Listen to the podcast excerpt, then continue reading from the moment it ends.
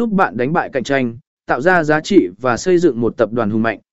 Điều quan trọng là bắt đầu từ bước đầu tiên để đảm bảo rằng thương hiệu của bạn được xây dựng một cách cẩn thận và hiệu quả.